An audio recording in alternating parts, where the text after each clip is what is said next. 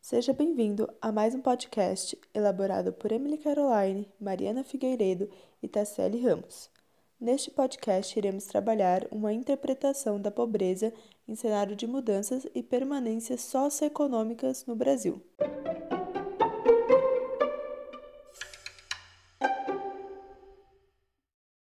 Brasil é campeão em desigualdade social. Segundo uma série de pesquisas, o abismo de ricos e pobres vinha diminuindo nos últimos 23 anos, porém ele estagnou em 2018. Infelizmente, não falamos só sobre a desigualdade econômica, pois o Brasil também é campeão em desigualdade social, de gênero, na área da religião, de acesso ao trabalho, na saúde e desigualdade cultural. A pobreza enraizada no Brasil revela diversas situações políticas, socioeconômicas e históricas a pobreza ganha espaço para reflexões e discussões no final do século XIX, em 1980, e início do século XX, entre 1905 a 1920. Essa época foi um momento de transformações, pois em 15 de novembro de 1889 tem-se a proclamação da República, ou seja, o fim do Brasil Império, que durou mais de 60 anos, e o início de uma nova fase política com o Brasil República. Nessa nova fase, a nação tenta se reconhecer. Eles buscam identificar e explicar o motivo da pobreza. Então aproveitam que, além deles estarem em mudanças, o resto do mundo também estava, como em Paris, que aconteceu a primeira feira de ciências. Nessa nova era científica, o Brasil utiliza da ciência para responder à questão da pobreza. Os primeiros cientistas que interpretaram esse problema afirmaram que a pobreza é um fenômeno natural. As justificativas partiam de três princípios. Primeiro princípio: miscigenação. Eles defendiam que a inteligência do homem branco europeu havia se perdido a partir do momento que ocorreu a miscigenação. Assim, o povo brasileiro, como resultado do encontro das matrizes indígenas, brancas e negras, estaria fadado à degeneração e falência da nação. Como notava criticamente Silvio Romero e Nina Rodrigues, ou ainda, de acordo com Euclides da Cunha, apresentava-se decaído sem energia física dos ancedentes selvagens, sem atitude intelectual dos ancestrais europeus.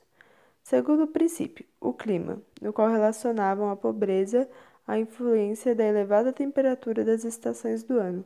Consequentemente, por viver nesse clima, o Brasil tinha um corpo mole e preguiçoso, logo não conseguia trabalhar tanto. Terceiro princípio: a forte presença do sangue negro. Os estudiosos defendiam que os negros tinham grande desequilíbrio emocional, sendo nervosos, e a sexualidade desenfreada.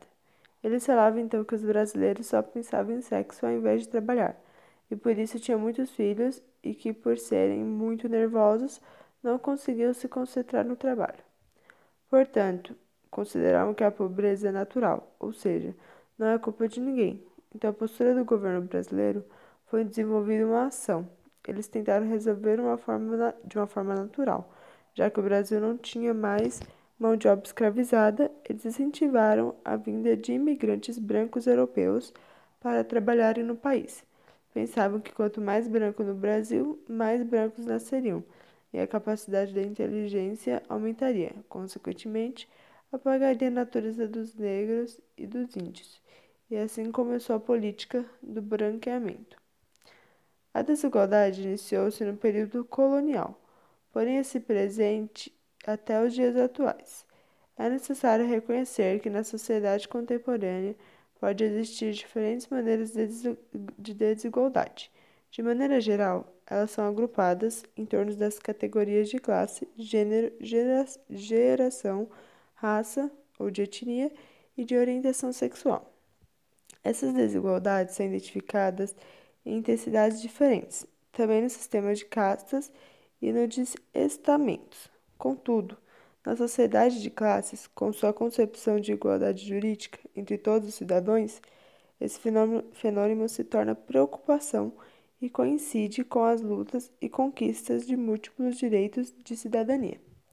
No conjunto de ideias e conceitos, com base em crenças e tradições compartilhadas que denominamos imaginário coletivo, a um modelo de indivíduo e da sociedade no qual as diferenças culturais e biológicas têm função hierarquizadora em espaços distintos da vida social. E é assim, por exemplo, que a mulher é percebida como naturalmente inferior ao homem. Essa concepção, base da discriminação presente nas relações de gênero, coloca a mulher em desvantagem nas áreas das diversas maneiras em relação social. A desvantagem se intensifica associada a outro modo de desigualdade, como o de classe ou raça. Apesar da legislação determinar que não haja diferenças salariais entre os sexos, tanto na Constituição quanto na consolidação das leis do trabalho, CLT, pesquisas demonstram que de 2002 para cá, em algumas regiões metropolitanas brasileiras, as mulheres aumentam sua participação no mercado de trabalho e melhoram o grau de instrução em relação aos homens, mas continuam recebendo menos do que eles. Quando se trata de mulheres negras, tal diferença supera margens. Essa relação desigual aparece também fora do mundo do trabalho. Boa parte das mulheres exerce dupla jornada, no emprego e em casa, e ainda que tenha ocorrido um avanço nessa relação, os casos de exploração, violência e discriminação são comuns. O Global Gender Gap Report é um relatório do Fórum Econômico Mundial que considera índices obtidos nas áreas da educação, saúde, economia e na possibilidade de acesso a cargos políticos para aferir as desigualdades de gênero no mundo. De acordo com a edição de 2014, mais de 80% dos países melhoraram alguns de seus indicadores em matéria de igualdade de gênero mas em outros itens, como o de igualdade social, a situação piorou nesse ranking. O Brasil encontra-se na 84ª posição. Um dos problemas mais graves em nosso país, de acordo com o relatório, é a disparidade salarial entre homens e mulheres que ocupam o mesmo cargo. Outra manifestação recorrente da desigualdade social no Brasil é aquela sofrida por negros e indígenas e seus descendentes desde o período colonial. O fim da escravização não significou para os negros sua inserção em condições de igualdade na sociedade brasileira. Para o sociólogo paulista Octávio Lani, o que ocorreu foi a transformação do negro de escravo em mão de obra livre e subalterna. O processo de privação material e de dominação ideológica empreendida desde então exemplifica o tratamento desigual dispensando aos negros na sociedade brasileira.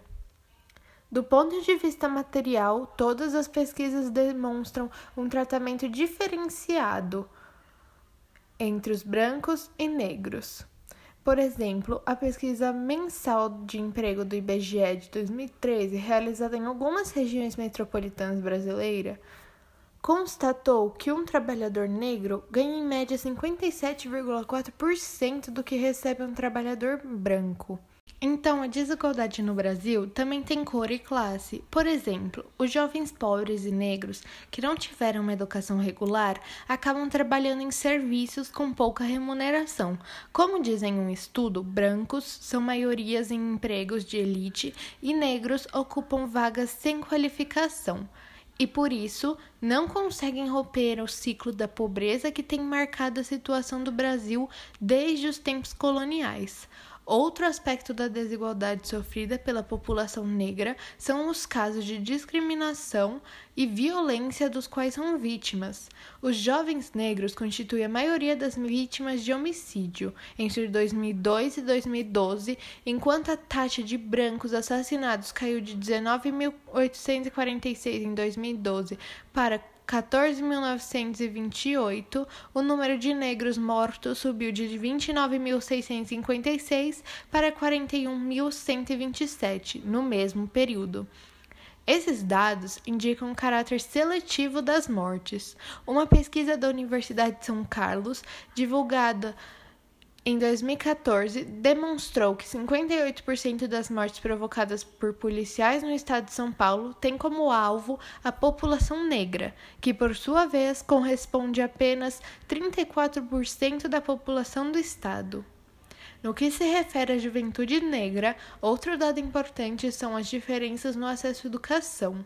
Os dados da Pesquisa Nacional por Amostra de Domicílio PNAD de 2011 demonstram que os jovens negros entre 18 a 24 anos possuem inserção escolar desigual em relação à população branca. Isso se explica pelas dificuldades encontradas pela população negra de entrar e permanecer na escola. Ainda que se tenha observado melhora nos índices relacionados à juventude negra, quando comparados com os da juventude branca, verifica-se que eles são muito inferiores. Essa inserção desigual tem consequências, por exemplo, no mercado de trabalho. Assim como a população negra, os povos indígenas vivem em contexto de profunda discriminação e desigualdade. Pelo censo do IBGE de 2010, foram contabilizados pouco mais de 896 mil indígenas que, em sua maioria, vivem em condições de pobreza e sujeitos a diferentes tipos de violência. Os indígenas sofrem com a negação efetiva dos seus direitos e de autodeterminação e das condições materiais para que se possa desenvolver-se economicamente. Além disso, são vítimas constantes da violência praticada por grupos que se interessam por suas terras.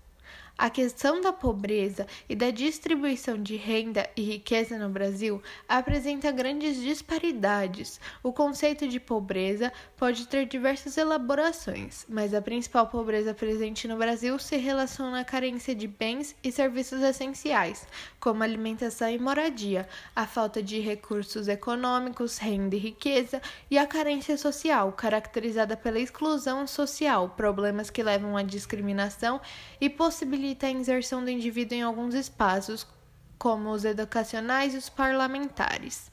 Apesar de não haver um consenso sobre qual critério deve ser adotado como linha de pobreza, costuma-se, para efeito de pesquisa, distinguir pobreza absoluta ou extrema de pobreza relativa. A primeira, de acordo com a ONU, é uma condição caracterizada por grave privação de necessidades humanas básicas como alimentos, água potável, instalações sanitárias, saúde, residência, educação e informação. Isso depende não só do rendimento, mas também do acesso aos serviços. Um exemplo de indicador de pobreza absoluta ou extrema é a porcentagem de pessoas cuja ingestão diária de calorias é inferior ao mínimo necessário, que seria 2.000 barra 2.500 quilocalorias, e que vivem com menos de 1,25 dólares por dia. Estima-se que um milhão de pessoas estejam nessa condição e que 2,7 bilhões tendo renda inferior a 2,5 dólares por dia. Já a pobreza relativa é uma situação em que o indivíduo, em comparação com a média, não tem nenhum atributo desejável, seja renda, sejam condições favoráveis de emprego. Os especialistas consideram teto para pobreza relativa o valor correspondente a um quinto da renda per capita do mês. Por distribuição de renda, entende-se de modo simples e direto maneira como a renda é distribuída pelos habitantes de um país ou uma região. O Instituto de Pesquisa Econômica Aplicada, IPEA, divide essa distribuição em duas categorias: a distribuição funcional da renda, que analisa a repartição do produto interno bruto, a riqueza produzida no país durante um ano entre proprietários do capital e trabalhadores assalariados, e a distribuição pessoal de renda que verifica os rendimentos que as pessoas e famílias recebem.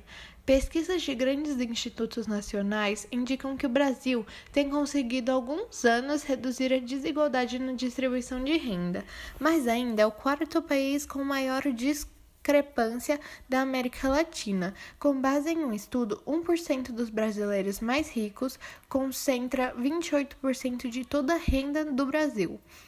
Com base nesta concepção positiva, tradicional divisão de classes sociais A, B, C, D e E sofreu um rearranjo passando de pirâmide para losango, que mostra o crescimento de classe C com redução das classes D e E. Essa visão positiva defende que um conjunto de políticas públicas implementadas nos anos 2000 elevou o perfil de renda das classes pobres e com isso possibilitou a mobilidade social de setores das classes C e D.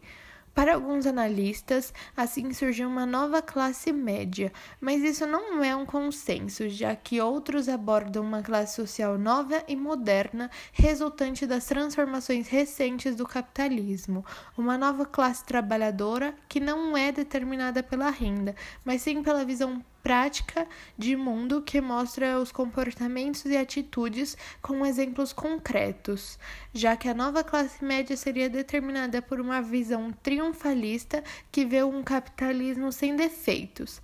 Ao associar classe social à renda, esquece da transmissão de valores afetivos, processo invisível oriundo da socialização familiar, que forma indivíduos com capacidades muito diversas, denominado capital cultural.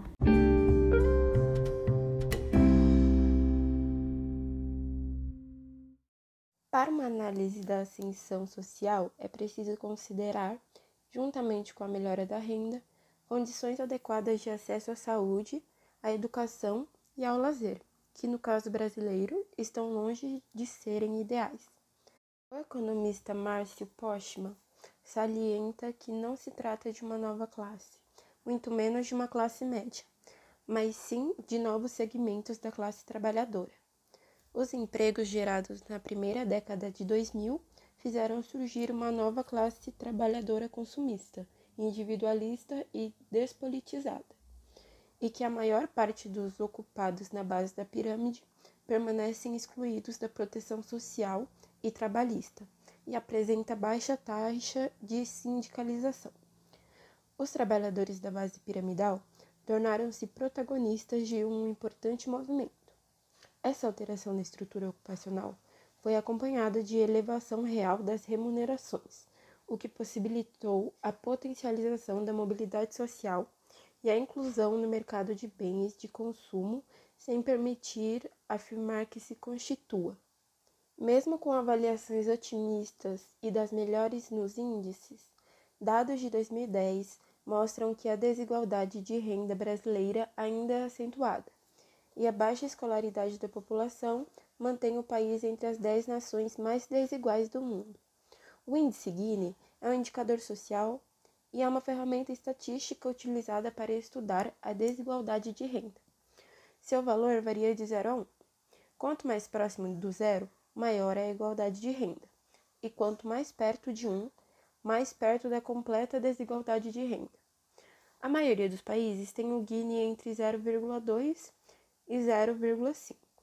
Já o do Brasil, em 2011, era 0,527 o que nos colocava entre os 12 países mais desiguais do mundo.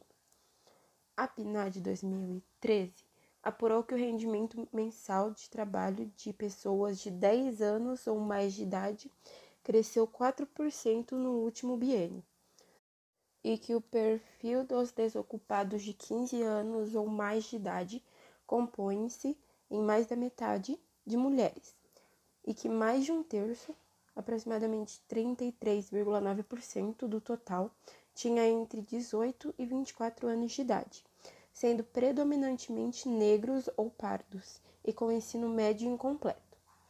Esses dados confirmam a extrema desigualdade de gêneros e raças que ainda está presente no Brasil. Outro indicador importante na questão social é o Índice de Desenvolvimento Humano, IDH.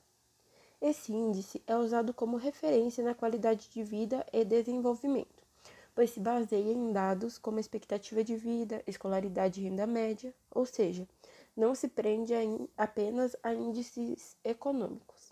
O Brasil tem progredido no IDH, ocupando o 79 lugar em 2014, com 0,744 na escala que vai de 0 a 1 incluindo-se no grupo de alto desenvolvimento, mas ainda longe do grupo com desenvolvimento muito alto, uma lista de 47 países liderada pela Noruega. Hoje, é possível constatar que a desigualdade socioeconômica brasileira está muito associada à desigualdade de oportunidades e condições. Ou seja, existem circunstâncias que não dependem dos esforços e decisões pessoais do indivíduo Essas circunstâncias incluem o grau de escolaridade e ocupação dos pais, a qualidade da escola frequentada, ambiente de socialização, cor da pele, gênero e outros. A situação de desigualdade tem sido considerada natural, dada sua longa existência. Um fator que deve ser destacado é o binômio igualdade de oportunidades e desigualdade de condições, que é em si uma contradição.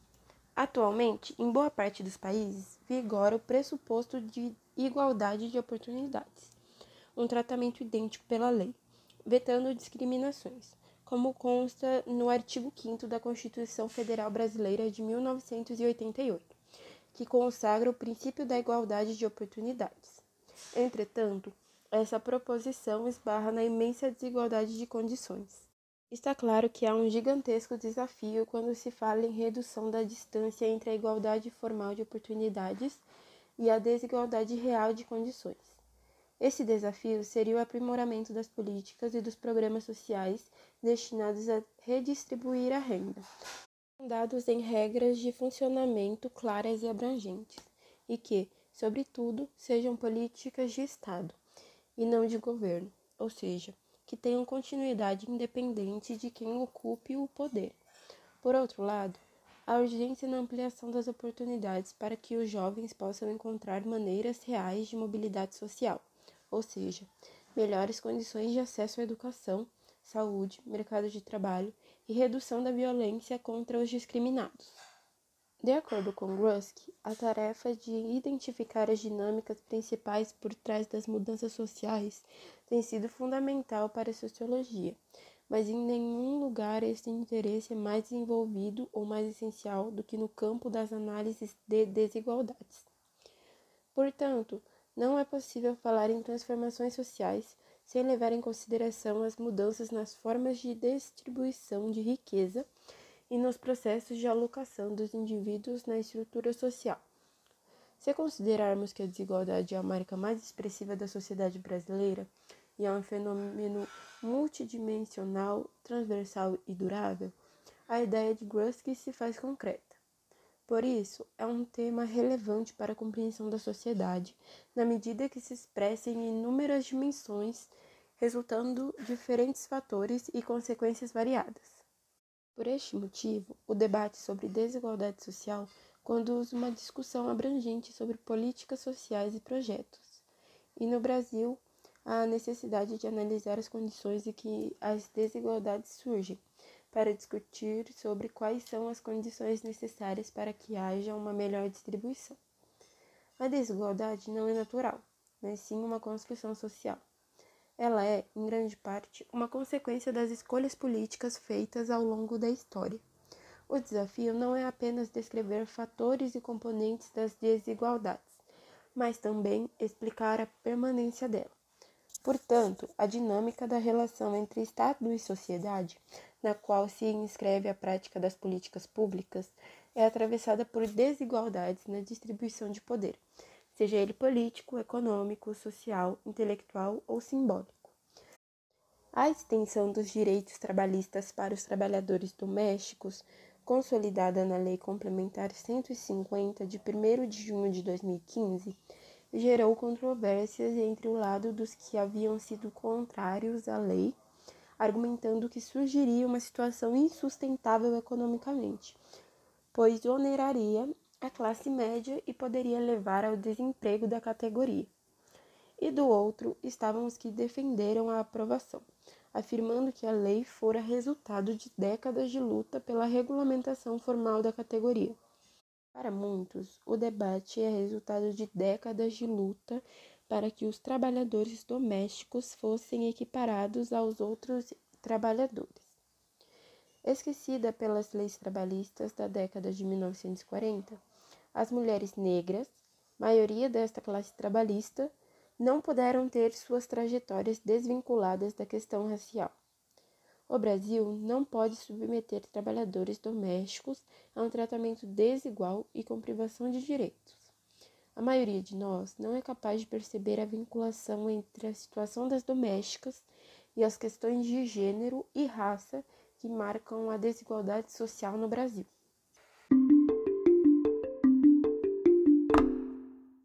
Todos os anos, importantes organizações internacionais publicam relatórios denunciando situações precárias dos trabalhadores em mina de carvão, minério de ferro, cobre, magnésio, magnês, prata, ouro, diamante e outros.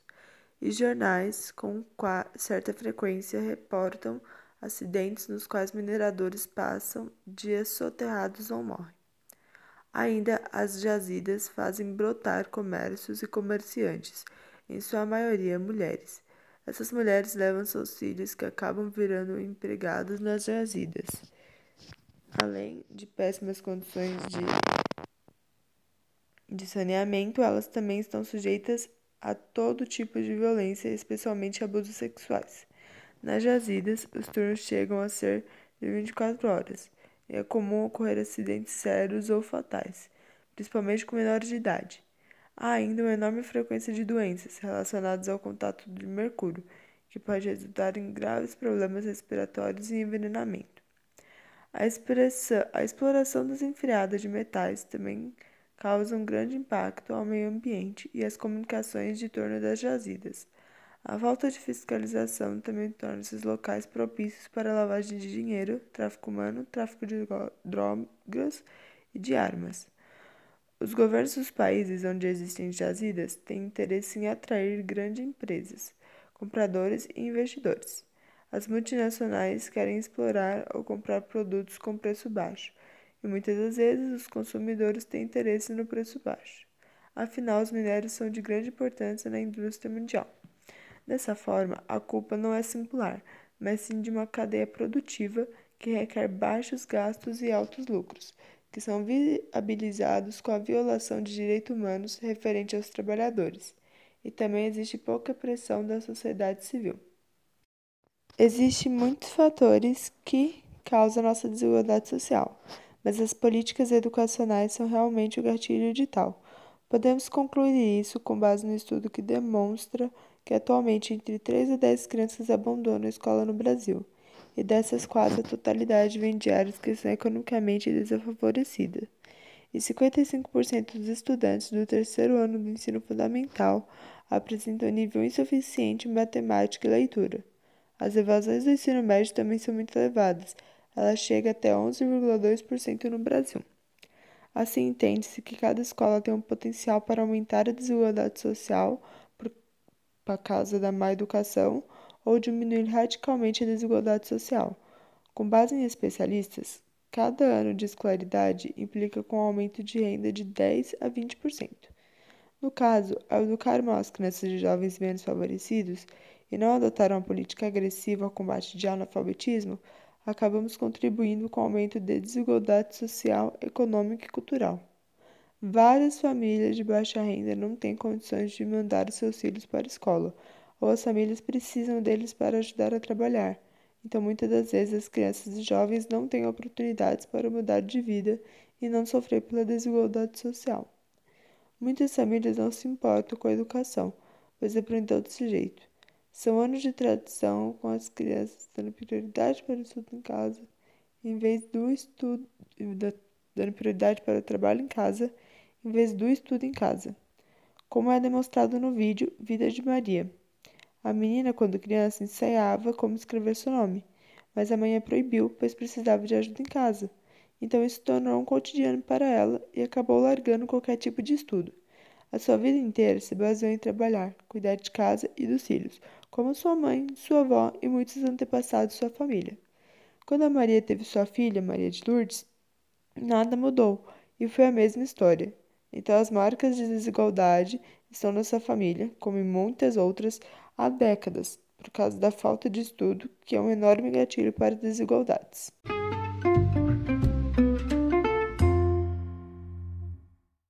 Muito obrigada por escutar nosso podcast. Espero que tenham gostado.